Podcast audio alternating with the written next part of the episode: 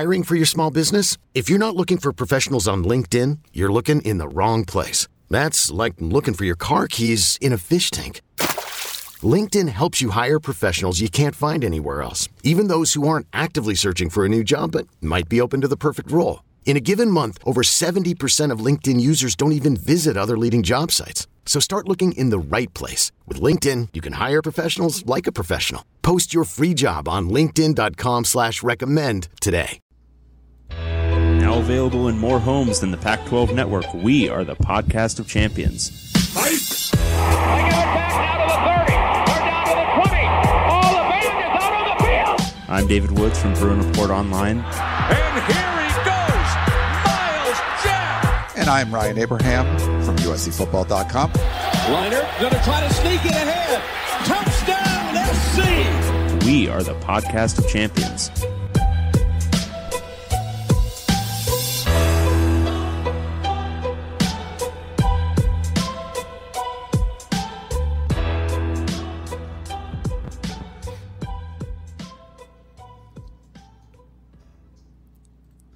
Welcome everyone back to a signing day podcast of champions. I'm David Woods from Bruin Report Online, the UCLA site on the 24/7 Sports Network. And I'm Ryan Abraham from USCFootball.com, the USC site on the 24 7 Sports Network. And together we make the podcast of champions, talking all things Pac 12 football. We're going to keep the intro short today because we have a very special guest. If you're watching our simulcast here on the YouTubes, on our YouTube channel, we have the one, the only, Brandon Huffman. Follow him on Twitter at Brandon Huffman joining us to talk about National Letter of Intent Day, the old one, you know, the one that used to be cool. It's Did not you really just that call cool it National Letter of Intent Day? Isn't that what they still, did they used to call it that, Brandon? NLID? I, we, I've been doing it long enough, Ryan, that will allow it. I'm Brandon Huffman, the national recruiting editor for 24 7 Sports.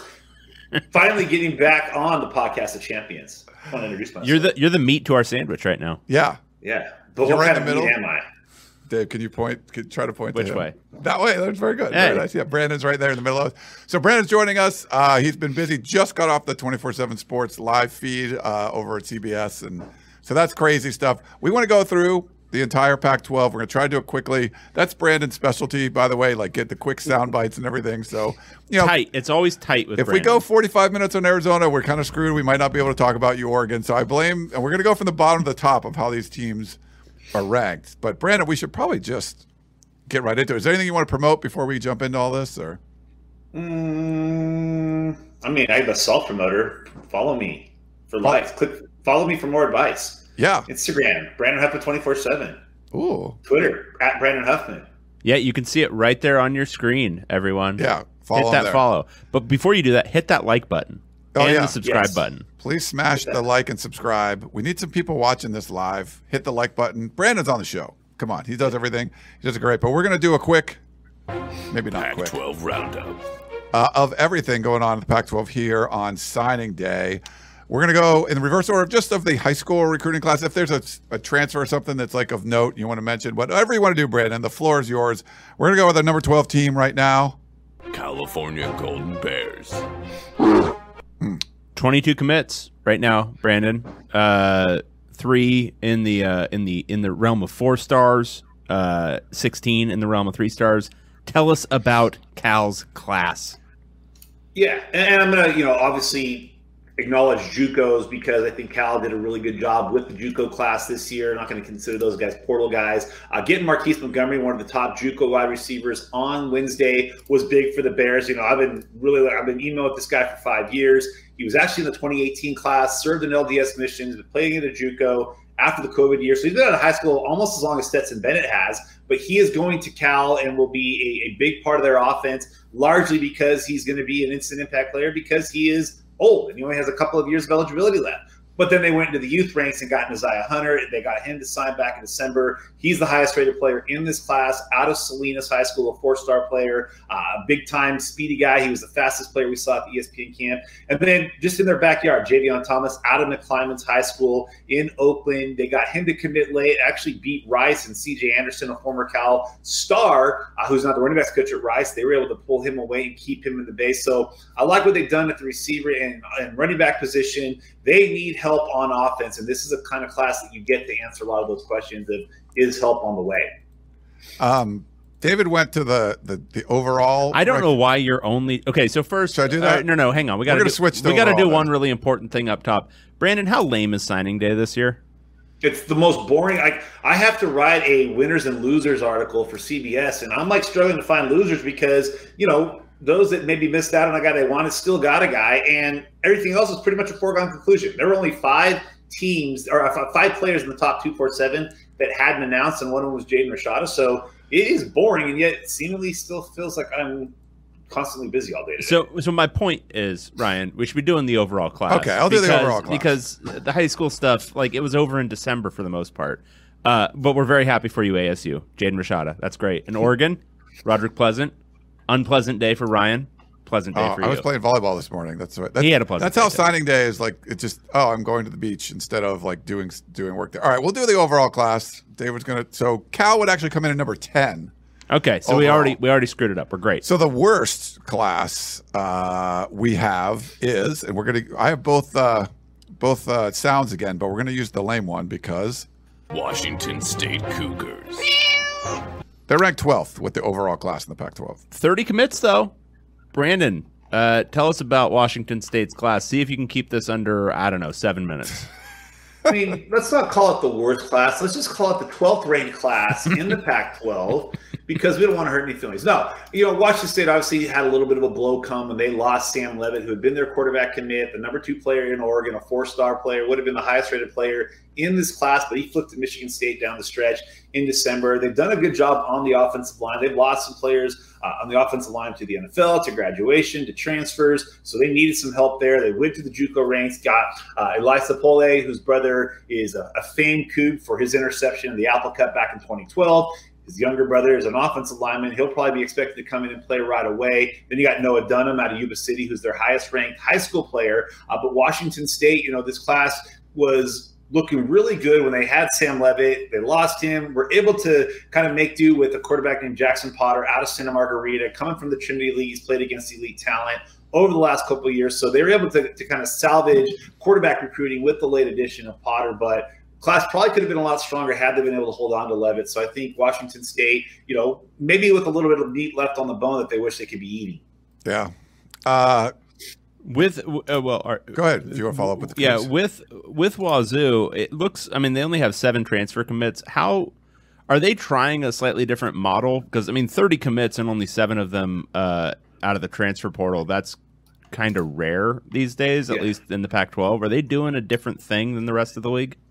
They've always been more of a JUCO heavy school. They've been a school that's been able to get players to come from the JUCO ranks, and I think that's always been kind of their, their priority, even since the advent of the portal. And that's why they've got a number of JUCO players in. Now they took aim at a couple of other transfers that they thought they may have had a great shot, the guys that were from Spokane. Uh, but I think that they would rather have JUCO players because a lot of the, the portal players that were interested in Washington State only had a year. With the JUCOs, you at least get two years out of them, so you're not looking for just an immediate quick fix. There's some pretty good players there, but you're looking at guys that you can at least get two years of value out of, and I think that that's been Jake Dickert's approach.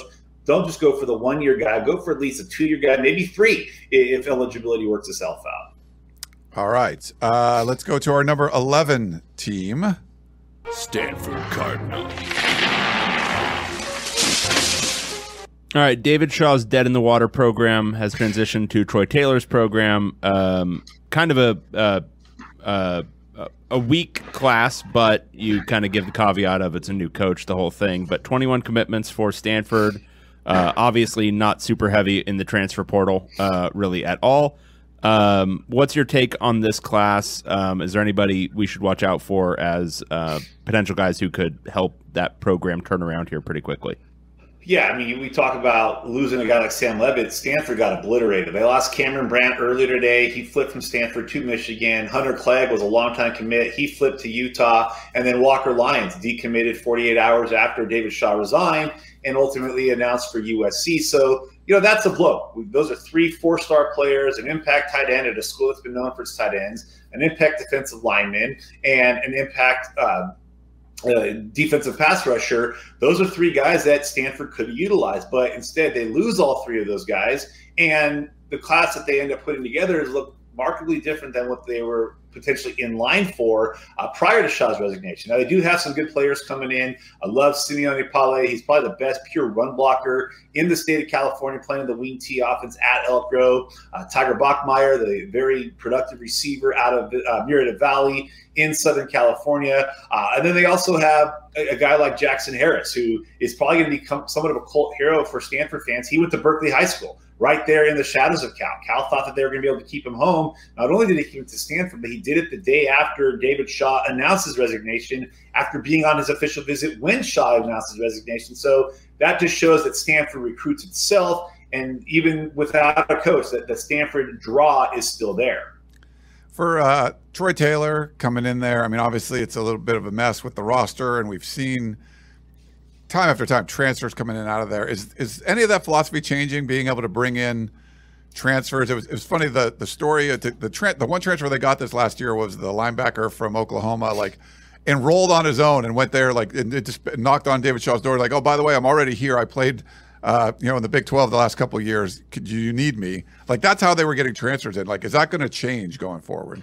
Well, I know for a fact that they had an in-home visit with Sam Huard, the former Washington hmm. quarterback, and they were making a push to get Sam Huard. And then ultimately, he decided to reunite with his former high school coach, who's now the offensive coordinator at Cal Poly. So they are definitely looking at quarterbacks in the portal. Uh, but whether those guys can get there academically, that's the big question. If you look at the two players they've got coming in from the portal, one's from FIU, so I'm imagining that he's a really smart kid. The other one's from Harvard, which is about what you would expect, you know, a, a transfer to get into Stanford based on his transfer merits to be. So there was a lot of talk that Stanford could be using the portal a lot more effectively this year, maybe three to five guys. And right now they're still only at two. Gotcha. Um, but I mean, you gotta you gotta say that it's it's hard to win a, a recruiting battle with the vaunted Cal Poly Mustangs. I mean, that's that's tough. I mean, if you're Stanford, I mean, that's that's toe to toe with a powerhouse. Hey, don't you dare disrespect the 805 on my podcast with you guys. I never would. Nice. Uh, all right, we already talked about Washington State. They're number 10 uh, for the overall class. The number nine overall class, maybe a little surprising. Oregon State Beavers. Yeah, the Beavs, uh, once again, um, not a huge class, but this is pretty good for Oregon State, and uh, not a huge transfer class, I should say, but this is a pretty good overall class for what Oregon State usually does, and obviously a big time uh, couple of transfers. Uh, Brandon, what's your uh, what's your take on Oregon State so far?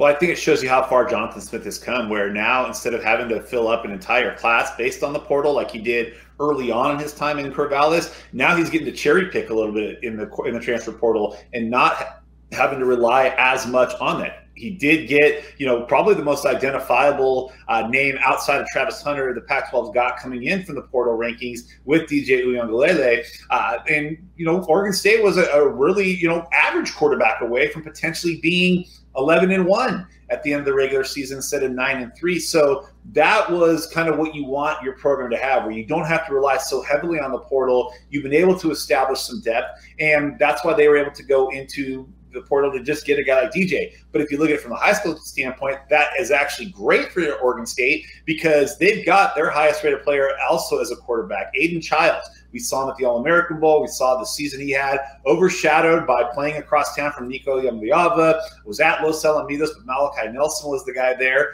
But Aidan has really kind of blossomed into a player that uh, we kind of compared him to CJ Stroud in the sense that CJ was in the shadow of Bryce Young and DJ for the majority of his high school career, then really blossomed as a senior. Aidan, in the shadow of Nico and Malachi and blossomed as a senior too. So if that OSU can get the success from CJ Stroud and Oregon State can get that same kind of success from Aidan Chiles, I think it might not be bad to be the number three quarterback in the Southland. He's also very young. He didn't turn 17 until his September of his senior year. Most freshmen and sophomores in Southern California are 17 already. They're voting in elections before they even get to go to their junior prom. So he's young guy. He's still got some time to develop. And I think again, it shows that you know Jonathan Smith with a great eye for talent, and then seeing him blossom is, really why you're seeing Oregon State's class maybe not be big, but really fitting some needs. Yeah, I mean, when you have the kind of success that Oregon State had on the field, is this is it realistic to see them in the top half of the Pac-12 when you have a, a year like that? I mean, I kind of expecting a little more. Yeah, I think it is, but I, I, always feel like you get your biggest bump from a successful season in the class following that year, especially with guys making decisions earlier and earlier in the process. And, I mean, we'll talk about with Washington. Washington's class, you know, could be one of those that gets this big bump based off this year in 2024. But I think Oregon State's going to see their bigger bump in 2024. They've already got a commitment from one of the top tight ends in the state of California in Wyatt Hook for 2024. So that's where I think they'll see the bump. But I think they got to be very pleased with what they pulled in this year. Okay. Uh, let's go to our number eight team. Jedd Fisch doing some work. Arizona Wildcats. Not nearly as much work as last year, though. True. Uh, this is a Yeah. bit of a drop off from the 2022 class. Uh, 29 commitments, uh, four four stars, 23 uh, three stars. Um, uh, what's the what's the read on this, Brandon? Um, is this a little bit of maybe the buzz wearing off, um, uh, or is it just kind of the settling in of you know we're gonna try to target more specifically and not just go for the splashy four stars? What was uh, what's your take on uh, Arizona's class? Yeah, I don't think the buzz is wearing off per se. I just think that there was a lot of excitement and anticipation for the 2022 class, given that you know they were coming off a one-win season, and then they were able to get Tetairoa McMillan to flip from Oregon. But I think this class is a little bit more blue collar. While it may have had more star power in 2022, they started to see some results on the field with five wins this year, beating North Dakota State, who was the FCS runner-up and had been on a run of beating Power Five schools, going to the Rose Bowl, beating UCLA, beating Arizona State in their rivalry game. So there's a lot of production happening on the field, and I think this class with Arizona, it, it may not be as star-powered as a year ago, but really like what I saw from Brayden Dorman at the Polynesian Bowl, Leviticus Sua, you know, they did really well in the Trinity League last year with a uh, number of players they got out of Servite to get Leviticus Sua, who had a number of Pac-12 schools uh, after him turned down Stanford and UCLA to go to Arizona. That's a nice pickup, and I really like what Arizona has done in terms of what they've done in the or on the island of Hawaii, uh, in the state of Hawaii. You know, it wasn't but a year ago that they were able to go get a player uh, in uh, Jonas Savaiinaea, and he turned out to be one of the best offensive linemen in the Pac-12 this year. Well, now they go back there this year into this class, and they get his brother Julian Savaiinaea out of St. Louis High School. So they've really made some inroads in the state of Hawaii, and that's a state that you're going to want to keep recruiting. And I think that their aggression in the state of Hawaii in the last couple of classes is paying huge dividends for them.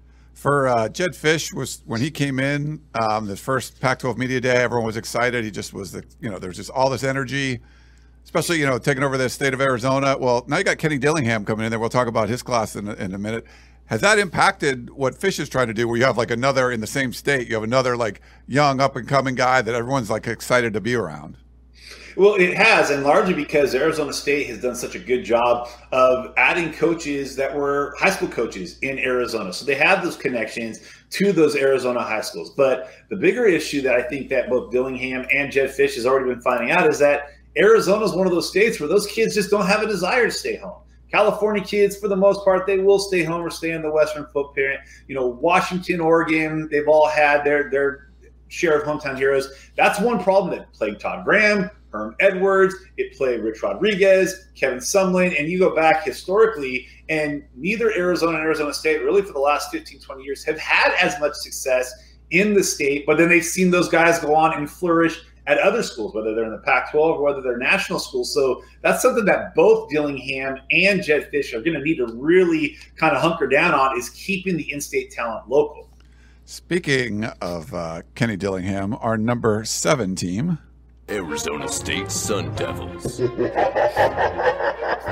This is an insane class that might break our website. Is this Uh, uh, this is a not a this quality not quantity right? Is that what we're talking here? 46 commitments. There's 25 transfers by itself. Like that's a full class.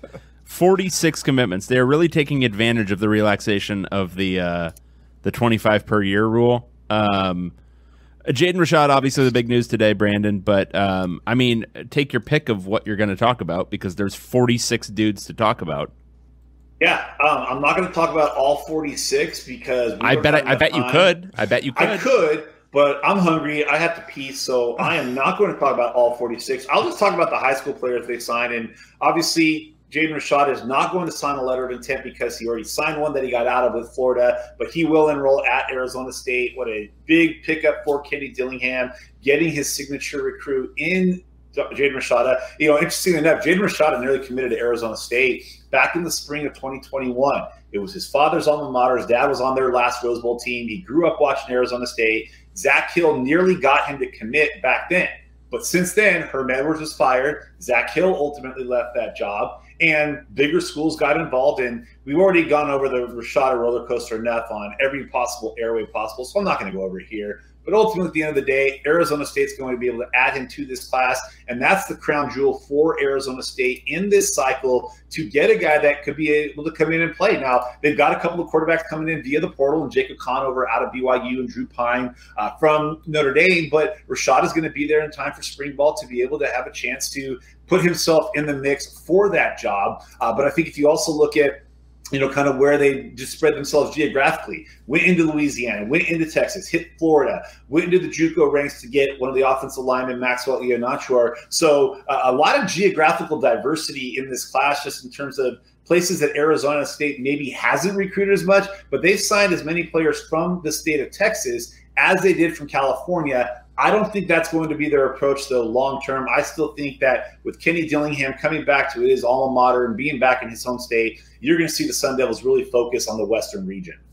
What kind of buzz have you heard with with Dillingham on the recruiting trail? It just seemed to be once the hire happened and his name was out there, it was like, oh, and then you know, like Dave said, you hit the transfer portal hard. It seems like you know, it's it's hard to recruit for this class, but seem to do a pretty good job of that. Is there a lot of buzz around uh, Dillingham's hire?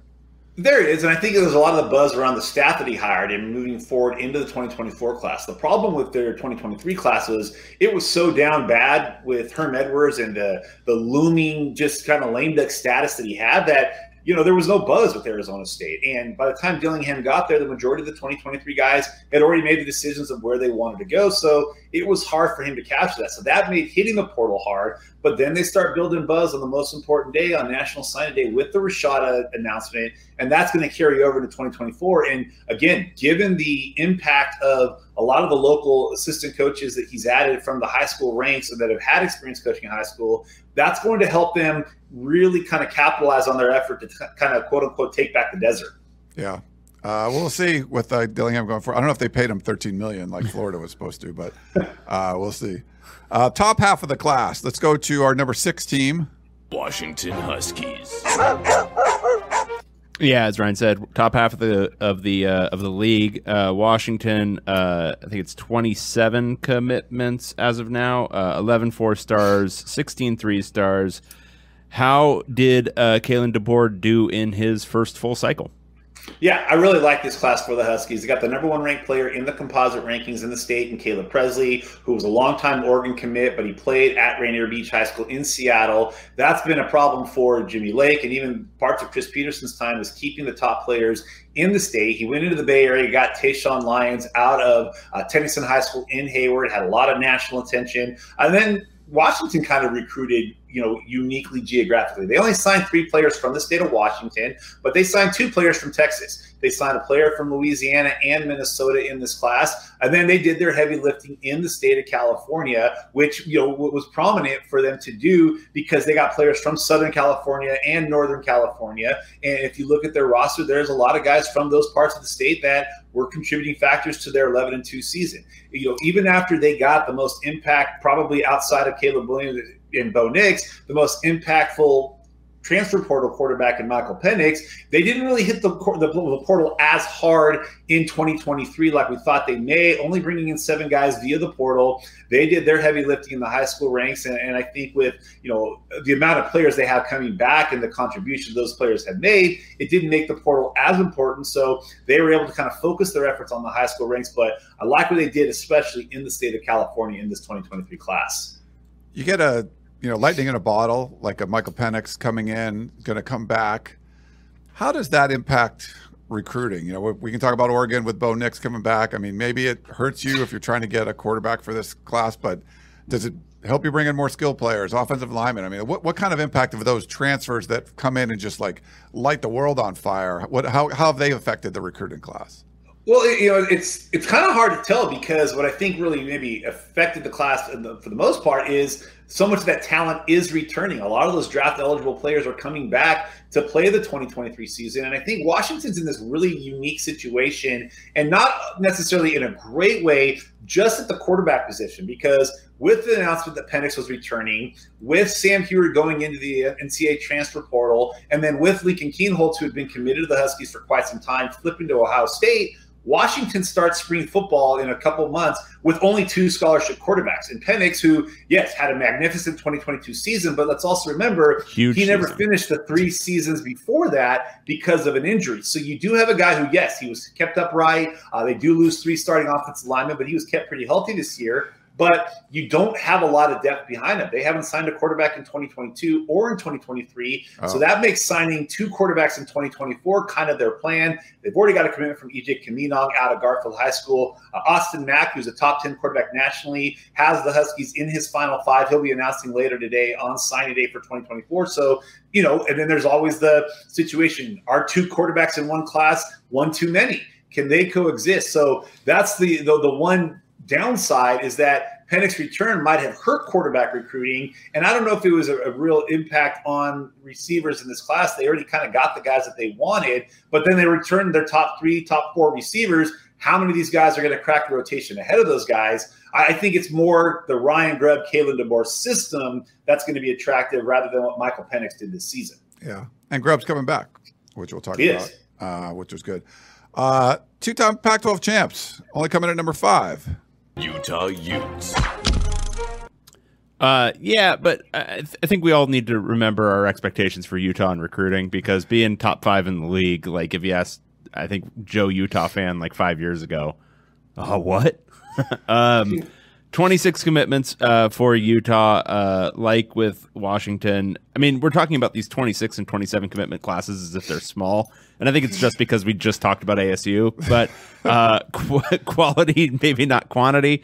Uh, nine uh, four star commitments, uh, 15 uh, three star. What stands out about Utah's looks like overall top 25 class in the composite? Well, I think for for one thing, this is what the Pac-12 kind of feared. Like, what's Utah going to do when they start winning, and what kind of caliber class are they going to recruit? For Utah to have a top 25 class might not be that remarkable, but you got to remember this is a school that 12 years ago was in the Mountain West, and we just saw another one of those teams in the Mountain West at the same time as them. Uh, TCU, might have come in after them, but TCU just played for a national championship. So, you know, it, it took TCU 12 years to play for a national championship. Uh, it took Utah, you know, 10, 11 years to get to the Rose Bowl, and now they're there and they're not going away anytime soon. And the recruiting has been able to benefit from that. They were able to get the number one player in the state in Spencer Fano. By the way, they were able to add his brother Logan, who had been at BYU, went into the portal and got him. Uh, they were able to go into Arizona to get the number two player in the state of Arizona, and Caleb Lomu. Hunter Clegg flipped him from Stanford. CJ, uh, CJ Blocker out of the state of Texas was a longtime Utah commit, decommitted. They thought he was out of the mix, and then he ends up back in the mix. They had 10 players in the Polynesian Bowl this year. They had three more that were playing in the All American Bowl and another one that was playing in the Under Armour game. So Utah's not just recruiting cute little regional guys now, they're recruiting national level elite recruits. And I think that this class with Spencer Fano, with Caleb Lomu, Hunter Clegg, Smith Snowden, uh, CJ Blocker, guys like that,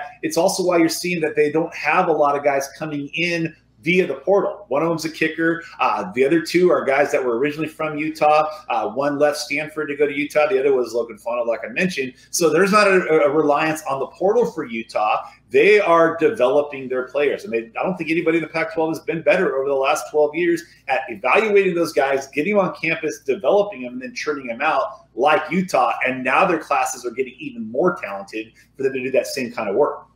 So it's more it's like Kyle Whittingham's kind of shifting the philosophy a little bit. They're still going to, you know, identify, you know, evaluate and develop, but just kind of bringing a higher quality athlete to start with.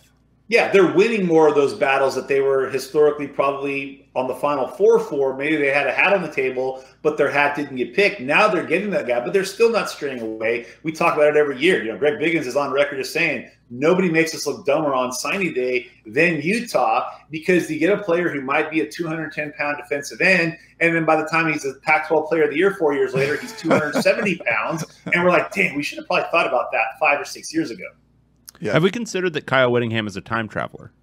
I, I think so. I mean, for one thing, for a guy who's like in his 60s, why does he look like he's 30? Yeah, that's what I'm You know, saying. That's what I'm saying. He, he's Benjamin Button. All right, was Yeah. that? I never watched the movie. Is that how? yeah, he's he's aging in reverse. Yes, there you go. Yeah. Uh, we got our this is top four now. We got our number four team. Man, this is- Extension, for, extension. for a basketball school to be doing this well, I'm very impressed. UCLA Bruins. oh, Brandon. Um, uh, UCLA. They're recruiting now. They're trying. Uh huh. Uh, top four.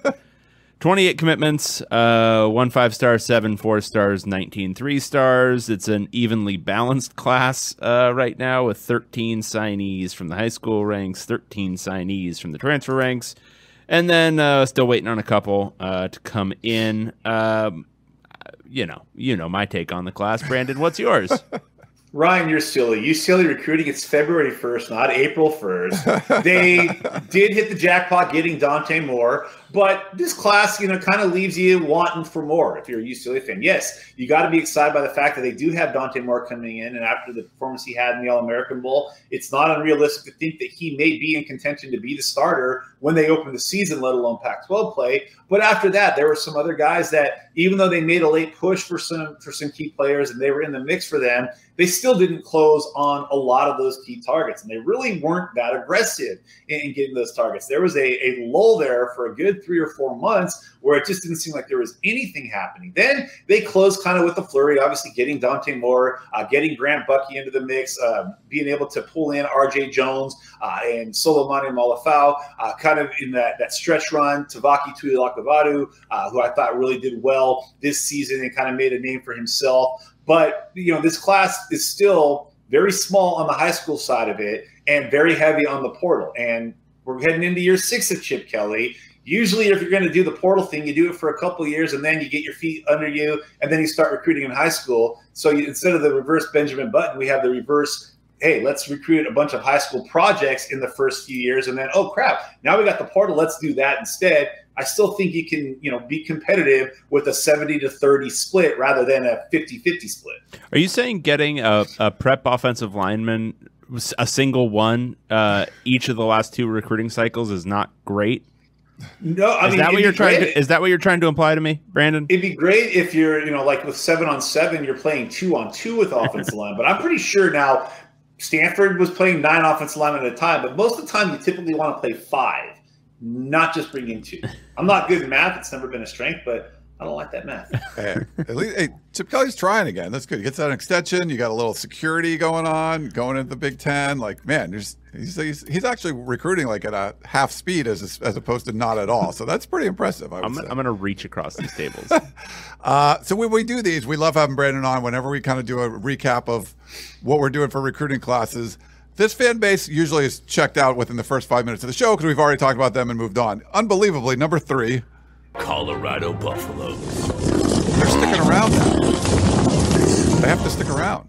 Absolute dream scenario uh, for Colorado. No, when they hired Deion Sanders, this is the exact result that you wanted from that. It was either go for a scheme guy who's going to bring in something innovative and it might take a couple years to install and you're going to do something different, or bring in the guy who's the hype and the recruiter.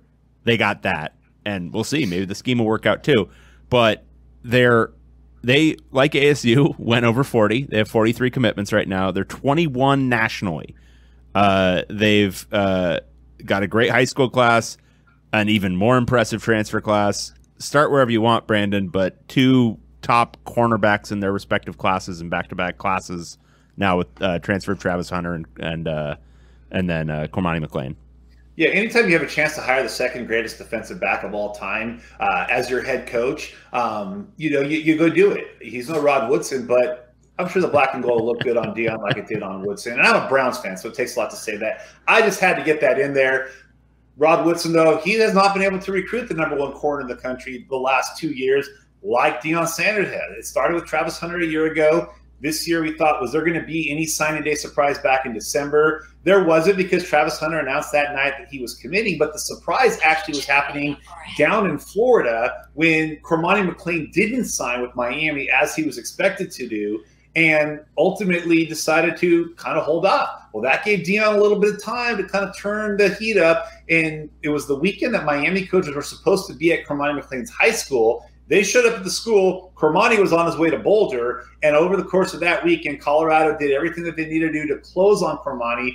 And that means that next year, when Colorado is starting their season, there's a very good chance that the top two corners in the country in their respective classes in consecutive years are going to be lined up across from each other in a very pass-friendly conference. I think that that right there just shows what can Deion do when he's got a full year to recruit, when he's got a full year to tout Colorado and its history. I'm old enough to remember when I was in high school, Colorado won a national championship. They were able to recruit kind of who they wanted in Southern California, in Texas, and other parts of the country. And now Deion, with his geographical uh, kind of connections around the, the country, I think is going to do Yaman's work for the bus and allow them to get out of the doldrums of their previous hire. There's obviously a lot of buzz when you hire Coach Prime, you know, and some of the criticism, you know, when he was in the SWAC or whatever, that there was just you were getting like these Power Five cast-offs, and they were getting they just had so much more talent than everybody else. They won a lot of games, but from what you're saying now, I wasn't sure like how much is sizzle and how much is steak. It sounds like there's a lot of steak with with with Coach Prime coming in here. There is, and I think you know there's a couple ways to look at it too. I mean, he's going to have all the buzz, and he deservedly so. When you get the caliber of player that he did at Jackson State, and then to see him do the same thing at Colorado, there is a lot of you know buttering sizzle to that steak. But the big question will be: Can he make that jump from the FCS, and can those players that are coming with him from Jackson State, most notably his son Shedeur, make that jump? For every Vernon Adams who had made the jump from Eastern Washington to a successful year at Oregon, there's been a Cam Ward who came in with a lot of fanfare, and it was a pretty unremarkable season for the Washington State offense. Let's be realistic compared to what he did.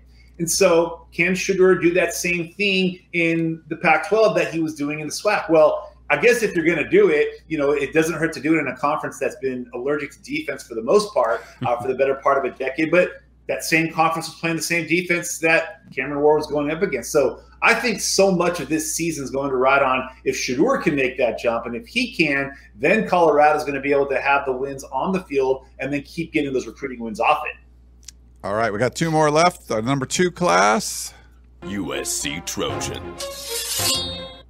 I Oh, think. did- did oh, that- I'm sorry. My update? bad. I'm sorry. It was the number two class is actually Oregon Ducks. sorry. Honestly, They're- honestly, you're trying you're trying to class. undersell your Trojans just because it was an unpleasant morning. Uh, It's a pleasant morning. I've got some volleyball in. Oregon- I delivered my meals on wheels. Oregon, uh, uh, like like Colorado and ASU, uh, somehow got 39 commitments. That roster was good enough that they were in contention for the playoff until uh, Bo Nix got hurt. Yet they still signed 39 guys, uh, one five star, 24 four stars. Uh, obviously, huge class, um, uh, one of the best in program history. But they've been putting together a lot of very good ones of late. Uh, Roderick Pleasant this morning, bunch of guys before that. Uh, what's your what's your take on the class, Brandon?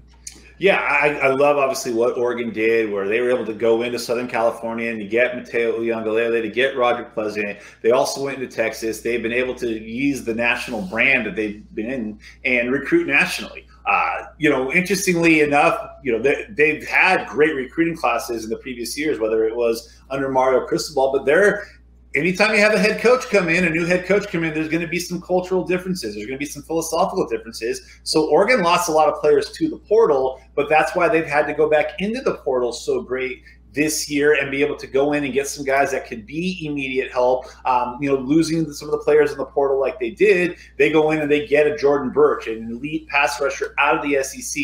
Tysheem Johnson, another kid that's going to come in and be able to play right away after the majority of that secondary was graduating. So they, they kind of saw that there was a need to get some of those upperclassmen on a very talented roster and, and replace it. So they hit the portal a little bit harder than you would have thought in year two, but this class is still about their high school recruiting, getting Mateo, getting Roger Pleasant, getting Kenyon Sadiq, who's the highest rated player from the state of Idaho, maybe in a decade. Uh, when they lost Dante Moore, they were able to immediately pivot and get Austin Novosad out of the state of Texas a longtime Baylor commit, uh, be able to get a couple guys that their dads are on the staff there. Um, Tatum, to, to, uh, Tatum Tuioti out of Sheldon High School defensive lineman, the son of Oregon's defensive line coach. Tony Tuioti, and then Cole Martin, the four-star defensive back out of Arizona, uh, the son of, Air, uh, Oregon's defensive backs coach, Demetrius Martin. So, you know, getting players like that uh, to, to come in and want to be coached by their dad for a couple of years, uh, be able to get some top-end players from the state of California, and then be able to recruit nationally. I think that that is what you're going to continue to see Oregon do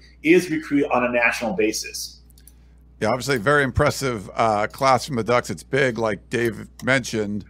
Um, they've been doing a really good job of winning the head-to-head battles. Not so much against UCLA, but mostly against USC. Like the high, you know, because UCLA doesn't go after those guys. But like the, you know, hey Dante Moore, the high, the high. That's true. High-profile players, uh, especially from Southern California, the the five-star guys, like you'd mentioned a couple of them. Does that is there a, concern that changing at all when USC and UCLA leave for the Big Ten, where you're not in the same league anymore? Is that going to be a hurdle to overcome? I mean, the Ducks have been doing a great job for years doing that kind of stuff. Yeah, I don't think it's going to be a hurdle. In fact, I, one thing that I remember this summer when I did an article on, you know, the Pac-12 recruits and the Southern California recruits responded to the impact of USC and UCLA leaving the Pac-12 for the Big Ten. I thought one of the most notable quotes that I heard in that interview was from Brandon Baker, uh, the elite offensive lineman out of Mater Dei, and he said that, you know, how are USC and UCLA going to sell being the home school when they're not even going to be playing in front of the home? Well, they're still going to be playing six home games a year, guy, uh, Brandon, but I do get that point. Like, yeah, they're not going to be playing those other games in the Pac 12 footprint. They're going to be playing it in the Midwest, back east. And so that's something that I think there's going to be a lot of doubt planted into the minds of these recruits by the other 10 Pac 12 schools that didn't get the invite to the Big Ten to say, hey, you know what? They're leaving your region. They want to go recruit nationally because they want to go play nationally. We want to stay in the Pac 12 footprint. You want to stay in the Pac 12 footprint. Let's be that perfect match. I have one follow up question, and this is just an idle curiosity. Uh, Mateo's ranking uh, went down considerably between December and January. First, how much crap did uh, you and everyone in 247 get from Oregon fans about that? And two, you rarely see that so significant of a drop in the top 247. Uh, was there an injury or something? So we talk about USC's class next, and kind of get that little soundbite and uh, yeah, hold let's on. start talking about USC. Number one class. USC Trojan. Wait, you don't want to like? Oh, I thought he was going to like, you know, put those No, two together. no, He's just it was, it was a beautiful, beautiful voice. Dave, avoidance. you broke up. I didn't hear anything you just asked me for the last 45 seconds. Uh, USC, USC, 33 commitments in this class, uh, normal sized class, uh, two five stars, 17 four stars. This is the number eight class nationally. Um, where do you want to begin here? Uh, they got a five star quarterback, five star wide receiver. Didn't get Roderick Pleasant this morning. Got pretty much everyone else they targeted. Uh, what do you have to say, Brandon? I will answer your previous question, Dave. Yes, we get a lot of crap, but we get crap no matter what. It doesn't matter. You can move 14 guys up, and it's the one guy that drops that you always hear about. well, you just heard it from me, Brandon. There there you go. Thank you. Um, you can send all those emails to greg.biggins at scout.com. And any complaints you may have about rankings, Scout. um, USC. You know, i- i- here's the thing about USC's class. If Malachi Nelson, Makai Lemon, and Zachariah Branch all announced their decision 12 months later, everybody's talking about what a hell of a close it is for Lincoln Riley and USC.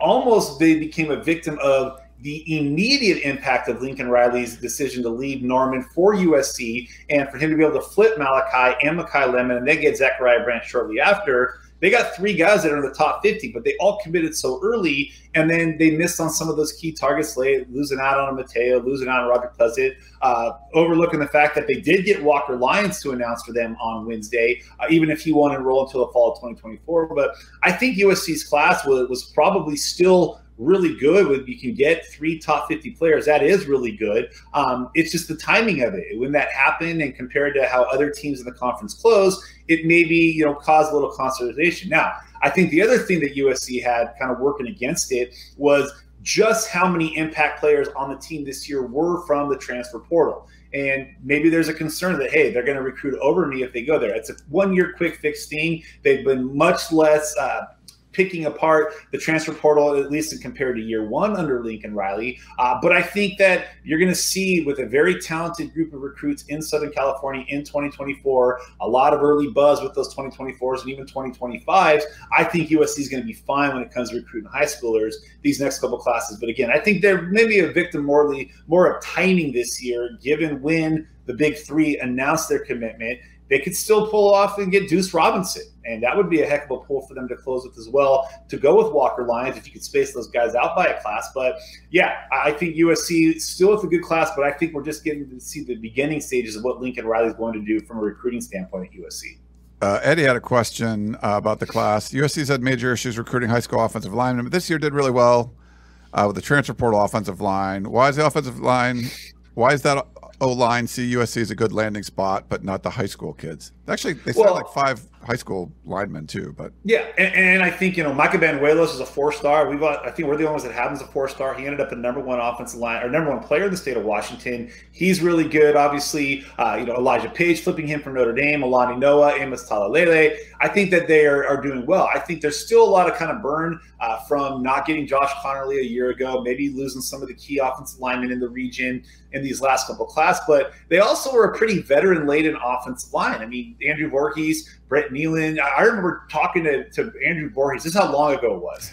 I remember talking to him one night in his recruitment of his junior year, and at the same time, he was watching the Golden State Warriors win their 70, I think 73rd NBA game, and I was watching Kobe play his last game for the Lakers. Wow, that's how long ago it was that Andrew Voorhees was in high school. Brett Neilon, I want to say he was in that same class. Justin Dedich was a class behind him. So they had a pretty veteran offensive line. And that way, when you're a portal guy, you might be able to come in and, you know, there's not a long wait. You're going to be, be able to plug and play. But I think you're seeing them get back to the philosophy of recruiting high school guys and developing them rather than throwing a bunch of true freshmen out there that aren't physically ready. Dave, you got to see that a lot under Jim Mora. How many times UCLA was starting three, four freshman offensive linemen?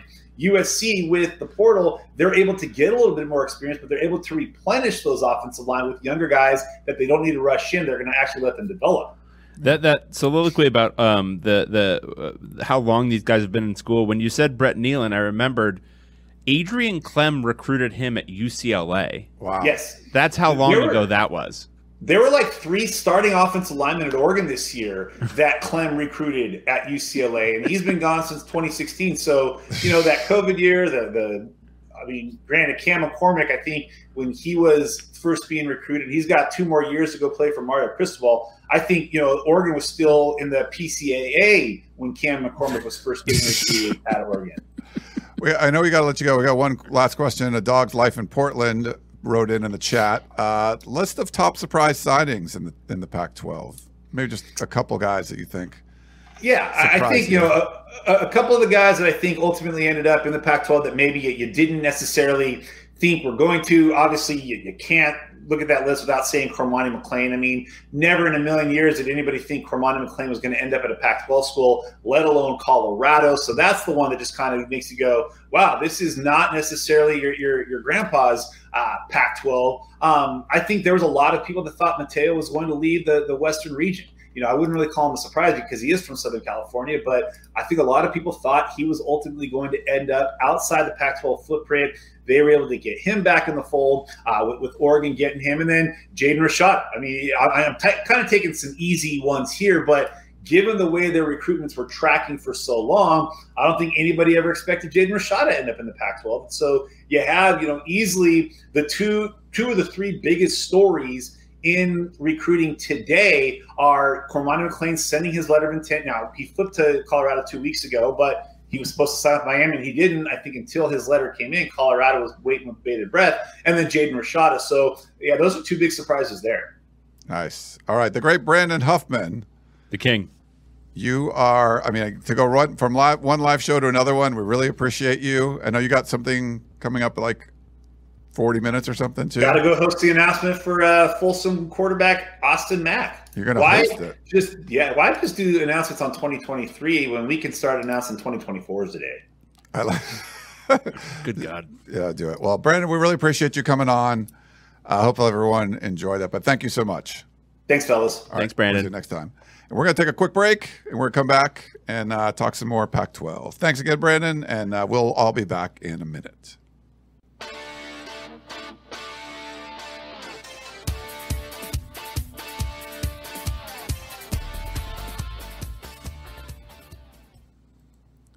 This episode is brought to you by Progressive Insurance. Whether you love true crime or comedy, celebrity interviews or news, you call the shots on what's in your podcast queue. And guess what?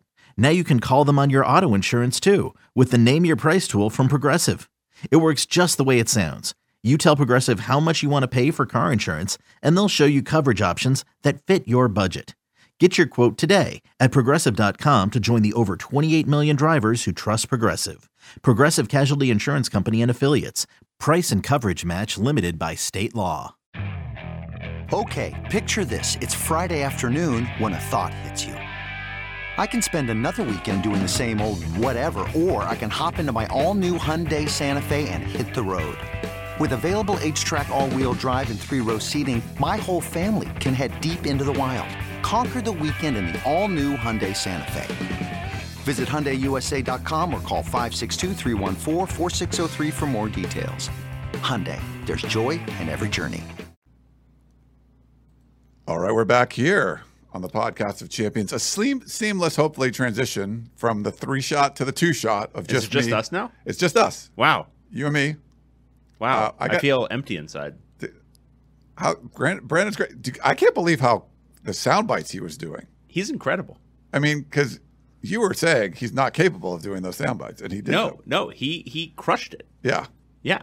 No, I mean, here's the thing about Brandon. The most important thing to understand about Brandon Huffman is he could have done uh, whatever he did about each individual school. He could Yeah. have done that about each individual recruit. It's insane. It's insane listening to him, It- it- and he's got all the details. Remember from like when these kids were 15 all Yeah. the way to right now. I mean, the fact that he remembered where he was, what he was watching Kobe's last when game he was talking to Andrew Voorhees seven years ago. Yeah, that's absolutely.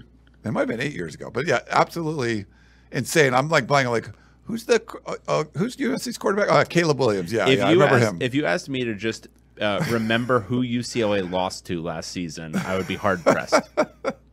I would be very hard pressed. well, they won so many games. That's why. Like remember, hard. but like remember a specific game from like literally the season I just watched. yeah, and he remembers. I mean, that's that's a. It's like a politician.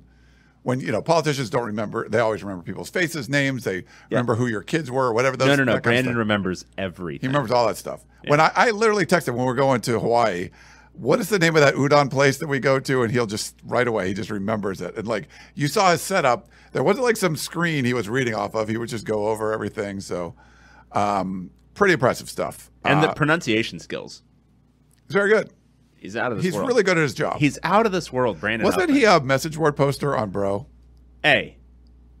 He is a two four seven recruiting expert, and that's the only thing everyone needs to know. Oh, Gerard Martinez was he was my uh he was a message board poster. Like it's funny, like that because there's a passion there, and where do the people with a passion go? They're on sites like ours. They're on those message boards. Like you can say they're crazies, which there's a lot of crazies. I'm a passionless fellow. That's why I'm not. You've lost your passion. You had the passion. You started like that's why you were there. It's actually why I'm a very successful troll because I actually I actually have no dog in the fight anymore. You've lost. I just don't care. You've lost that love and feeling. Yeah. Uh, nice, but good stuff. We don't have a whole lot of other um, things to get to. There, there was meetings on Monday. Uh, Pac-12 presidents, ads, Oh, all that. God, kind of, you're really bringing it down. What You're just talking some meetings. Is that where we are? they're we We wanted to talk about meetings, they're talking about meetings. Uh, but there's all not a game, not a game, not a game.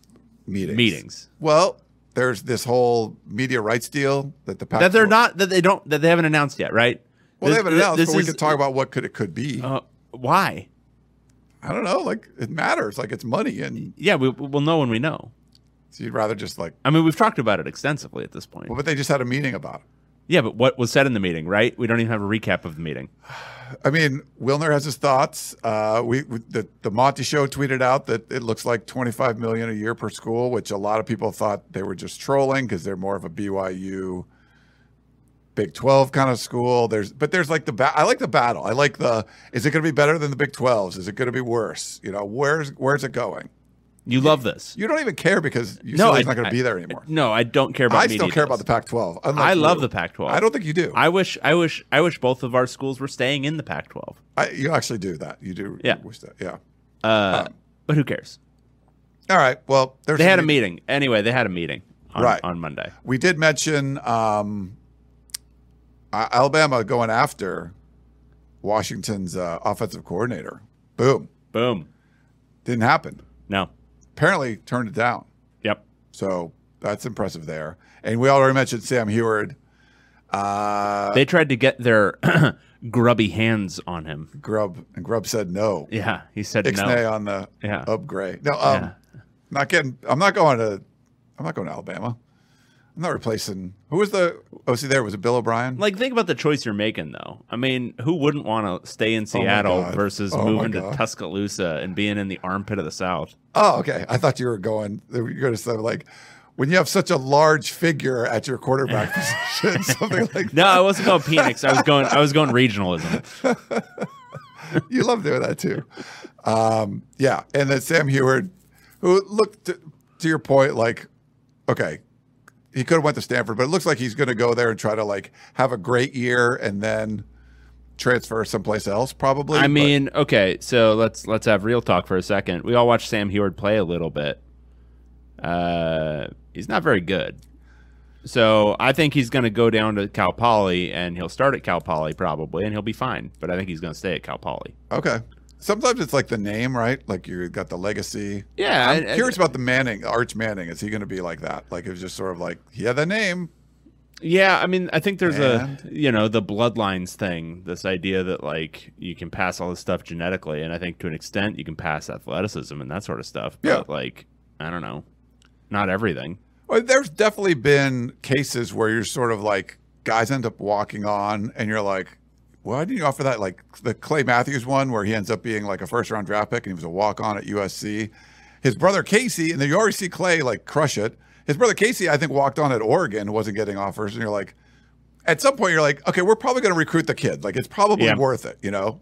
But other times you don't do it just because of the name. You want to see like production and everything. So Yep. um, all right, so that's the kind of stuff there. We can do some questions. I think we had one. Did we have one email? Yeah, uh, Jay in New York. I'm pretty bearish on the future of the conference, given the latest $50 million scandal and the fact that they can't decide they can't get a media rights deal signed. I don't know if they can't get one. They're just working on it. They're negotiating and all that. Uh, where would the conference be today if U- UCLA and USC hadn't been so bad for the last decade? Uh, they'd be intact. I, I think I think you're right. I think Yeah. if I mean, if USC if USC had real success over the last ten years, they wouldn't have been looking to jump ship because their internal financial situation would be better than it was. Yeah. Uh, and same for UCLA. I mean, if UCLA hadn't had the doldrums uh, from the end of the Jim Mora era through the first, well, still, but let's say the first three and a half years of the Chip Kelly era, uh, their um, financial situation would have been the same. Obviously, COVID took a toll on every Pac-12 school, but Yeah. They would have been in a much better position um, financially. And so I think both schools, uh, to an extent, I, I- don't think it was as desperate a situation for USC, but the dollars and cents mattered here. I mean, attendance in the Coliseum, Coliseum wasn't great either. Um, so uh, being able to do that kind of windfall, I think, is hugely important for the bottom line. But success would have taken care of that for Yeah. them specifically, and then if it takes care of it for them specifically, uh, the rest of the Pac-12 would have stayed intact because they would have had no reason to leave. Yeah, and I think USC kind of screwed itself a lot by with the sanctions and and just you know terrible hires at the athletic director and and so they kind of USC put themselves in a position to need the Pac-12's help, and the Pac-12 was just as in, you know dysfunctional as USC was. And at that point, you're like, okay, well, we're not getting help from the conference, and they're looking someplace else. But if USC didn't need the help, which they normally, you know, they could just do stuff on their own, they were so incompetent that they needed conference help. The conference was incompetent, and then they're just like, oh, here's a competent conference, let's go there and help ourselves. And and the, the other thing I'd say is it wasn't even necessarily. I mean, so we blame on this show we blame USC and UCLA for a lot of it because the reality is they are majority to blame. The league in general hit a downturn at a really critical bad point in time. Yeah. Um, these things are cyclical. You have ups, you have downs, you have ups, you have downs.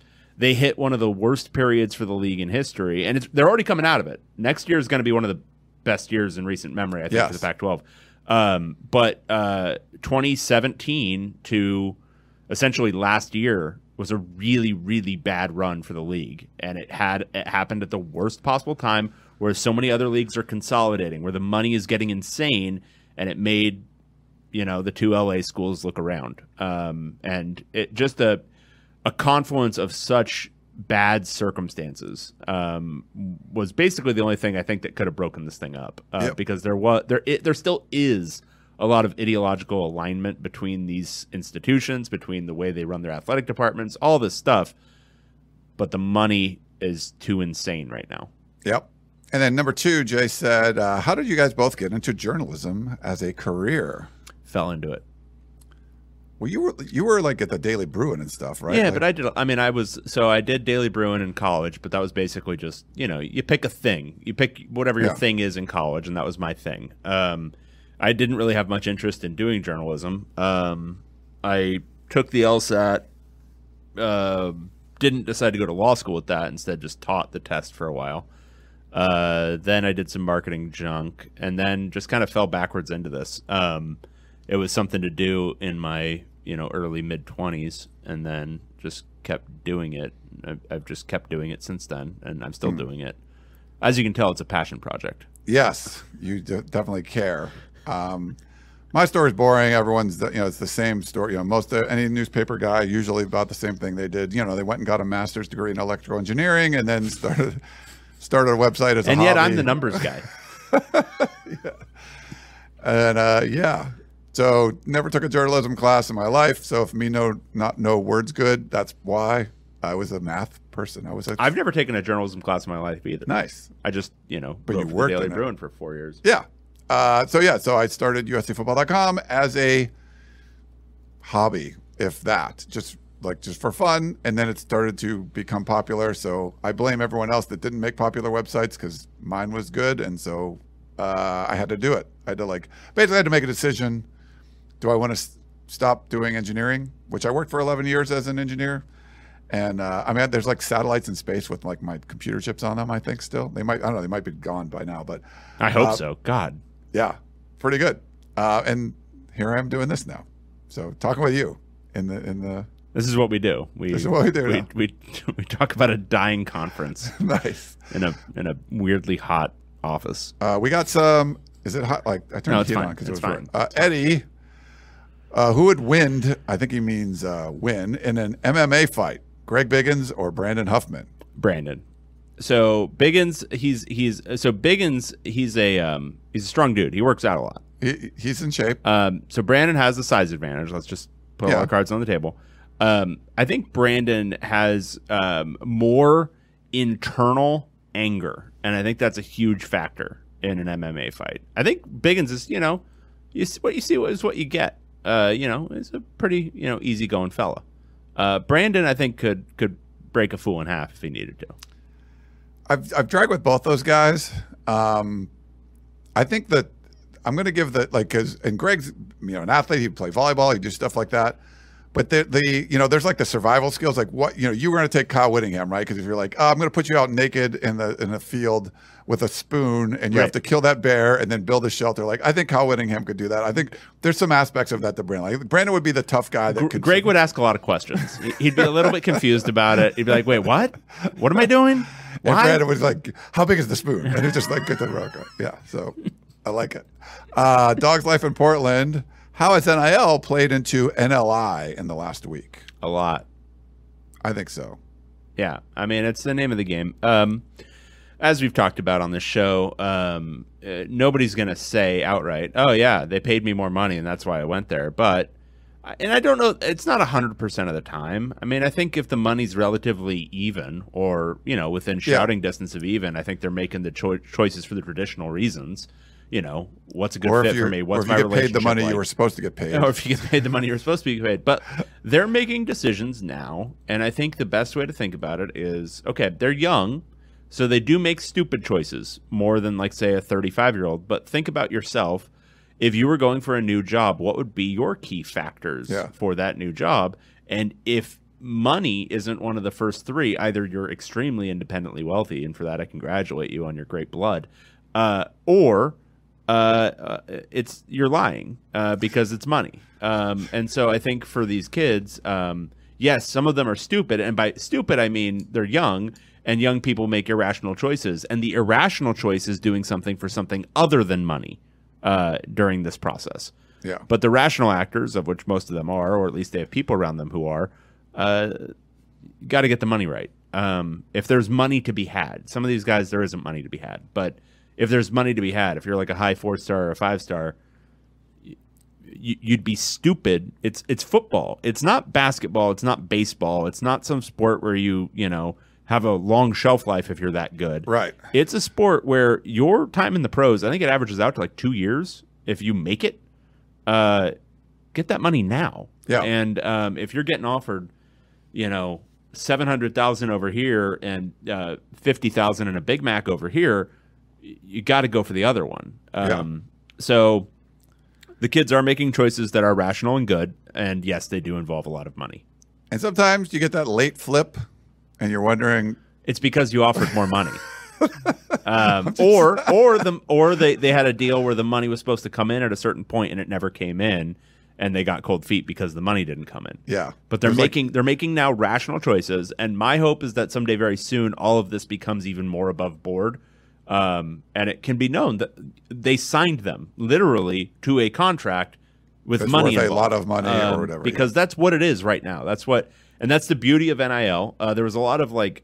Uh, just real mealy mouthed, like mealy mouthed uh, nonsense uh, early on. Where this isn't what NIL was for. It was not for pay for play. Shut, shut up. This is great. It's great that they are able to get more money to the players because that's what is happening. It's not now everyone can do what used to be cheating, which is great because more guys are getting paid money. There more of them are getting what used to go into athletic department slush funds. It's great. Uh, now it needs to get a little bit more above board because too many of the bad deals are happening, and it's a little bit, you know, when you have a purely free market with nobody like overseeing the whole thing at all, and it can all be kind of under the table, you end up with a lot of guys getting screwed. And Yeah. with the age of the people involved, you really don't want to see that. Um, Yeah. So a little bit more regulation, a little bit more um, above board to it, and I think it's going to be a a great and much, much, much more equitable system and will make if you ever felt icky at any point in the last 10 years watching football because of what you learned about concussions and what you learned about the toll on their bodies and how long they get medical insurance after the NFL or whatever it is. It's not everything, but it should make you feel a little bit better about the entire endeavor. Yeah. Muley mouths. I like that. We got to coin that one. Yeah. Uh, one last one, and we'll let you guys go. Eddie, who will host the POC next year? I mean, still us, unfortunately. We're hosting the show. You are Uh, stuck with us. We uh, we've got the brands. I mean this this brand alone is worth what? Five, Tens. five, maybe seven dollars. Tens of dollars. um, so I mean, somebody would have to make us a big offer to take this from us. what we need from you all is we are now at how many subscribers do we have? We're at eight oh one. We've lost so much steam because we were at seven ninety five last episode. we, we need to get more. Yeah. Subscribe to our damn show. You don't like it. Doesn't matter. You're not like going to get like frequent updates or whatever. Just Right. hit the subscribe. if we get to the thousand, yeah. then we can do ads. How often do you even go on your YouTube account? It doesn't matter. Yeah. Just hit the subscribe button. Um, Do it. Do it, and it's great. We did a live show like this, and we're gonna do one again this evening. So with Gerard and Chris, they do like the USC like recruiting one, and insanity. We did. It, there was a four-hour live show, live stream. So we're probably not gonna do that. They got over seven hundred dollars in donations. So if we get to the thousand point, the thousand uh, follower or whatever subscriber mark, you guys can actually send us donations through the chat. That's not an incentive for them. That is. if you want us to stick around. We know you don't have any good options when it comes to Pac-12 podcast. yeah, no, we we're counting on you misclicking a donation button. Okay, that's what we're counting on here. But first, you have to misclick the subscribe button, or better yet, intentionally click it. Can you do it? We love it. Um, all right. Well, I think that's going to be. Uh, oh wait, So someone's going to give you like, see, yeah, that's just the kind of stuff we're talking about. Alex, I don't know that there might a little bit of a typo or something, but you could make money offers in the chat for us to do something dumb. Like, would you for a thousand dollars would you shave your beard, David? I have no idea what's under here anymore. I, the last time I had a clean shaven face was 2011. Holy cow! Yeah, Um, at any point. But that didn't answer the question. Would I do it for a If thousand someone said a thousand, no, a thousand. Oh, I thought he meant a thousand. oh, for a thousand subscribers? Oh no, he says a thousand. I think a thousand subscribers. He means Yeah, you'll okay. shave your beard. But once we get there, and someone said, "Hey, I'm going to donate a thousand dollars to the show if you shave your beard," or you say, I would do anything for money. But is a thousand dollars enough to shave your beard of 13 years? Yeah, Okay, it grows back. all right. I'm I'm really intrigued by what's under here. So you would do it. It's probably ghostly pale. Okay, hundred dollars. You're gonna shave your beard. Hundred bucks? No, Okay, because now we're talking about like, am I getting paid for my work? Because it will be work to actually shave. gotcha. And also, my skin is pretty sensitive, and so if I do that, I'm causing actual damage to my face. Okay, Like uh, we're talking about a close shave, right? Like I got to get out a razor and do the whole thing. yeah. What Yeah. would you do? You'd have like a a trimmer. I would to trim it down and then give it a then little- shave. yeah, yeah. Okay, Yeah, but a thousand, you'd do it. A thousand, I'd do it. Yeah, All right. yeah. So we got to get to a thousand subscribers, so you guys can make some ridiculous offers to us to do things for money. I might shave it live on air for a certain amount of money. Would people be into that? Chris got a Chris got a tattoo live on our air Yeah, I'd shave. just to get ten thousand followers on Yeah, Twitter. I would. I would make myself smooth. shave, shave it all. No, ooh, that would take a lot for me to shave my head. I don't know. I w- the eyebrows would be tough because I've heard that they may not. They might not grow back if you do that. That would see that would be bad. yeah. I don't want that. No, it can't be that person without eyebrows. I'm in my fifties and like I have hair. Like I don't want to lose it, and then like it just doesn't grow back. I just screwed myself for some likes on a YouTube show. Probably not. You know. Nah, Yeah. whatever. Do it all for the love of the game. For the love of the game. All right. Well, let's. uh Let's. I think we're gonna. You look like you up. might have a pointy head. Do you have a pointy head? I don't think so. There's a. I think it's kind of roundy. Okay, I could try. Um, but I never did. A, I never had a bald head. I wonder if it would look. It probably look weird. interesting. Is your head pointy or no? No, my head's perfectly smooth and round. Nice. It's great. I went with the full um, uh, down to the nub uh, hair at one point. You did. Yes, and I had a big beard at the same time. It was a very, That's- very. It was a very hard look. That's very impressive. Yeah, Nice. very hard. Okay, well, let's wrap things up. Uh, for David Woods, I am Ryan Abraham. Really thank uh, Brandon Huffman for coming on the show, and thanks for everyone for jumping in. I think we almost had like 100 people or so watching it live. So thank you all for uh, doing that. We plan on keep doing the show. We'll go through the off season. Uh, we maybe get some updates pre-spring football um, with some of the different unique, uh, interesting programs. Certainly, we want to talk to Adam Munsterteiger about what's going on over at Colorado. It'd be great to hear from Chris Karpman and what the the kind of impact Kenny Dillingham is having on on that program over at ASU and all that kind of stuff. So we'll have a lot of fun. If you have questions, comments, concerns, you can still email us pac12podcast at gmail.com with any ideas you have for us doing the show. But we will continue to roll on uh, through the off season and uh, give you updates of everything that's going on. But for David Woods, he's right over there. This is Ryan Abraham. Thanks so much for tuning in, and we will talk to you next time. Goodbye. You can now relive the best moments of the UEFA Champions League 24 7. The UEFA Champions League channel is a new 24 hour streaming channel serving non stop goals, highlights, and full match replays from the world's most prestigious club competition. Reminisce on your favorite moments, legendary players, and brilliant goals with the UEFA Champions League channel streaming around the clock on Pluto TV and the CBS Sports app.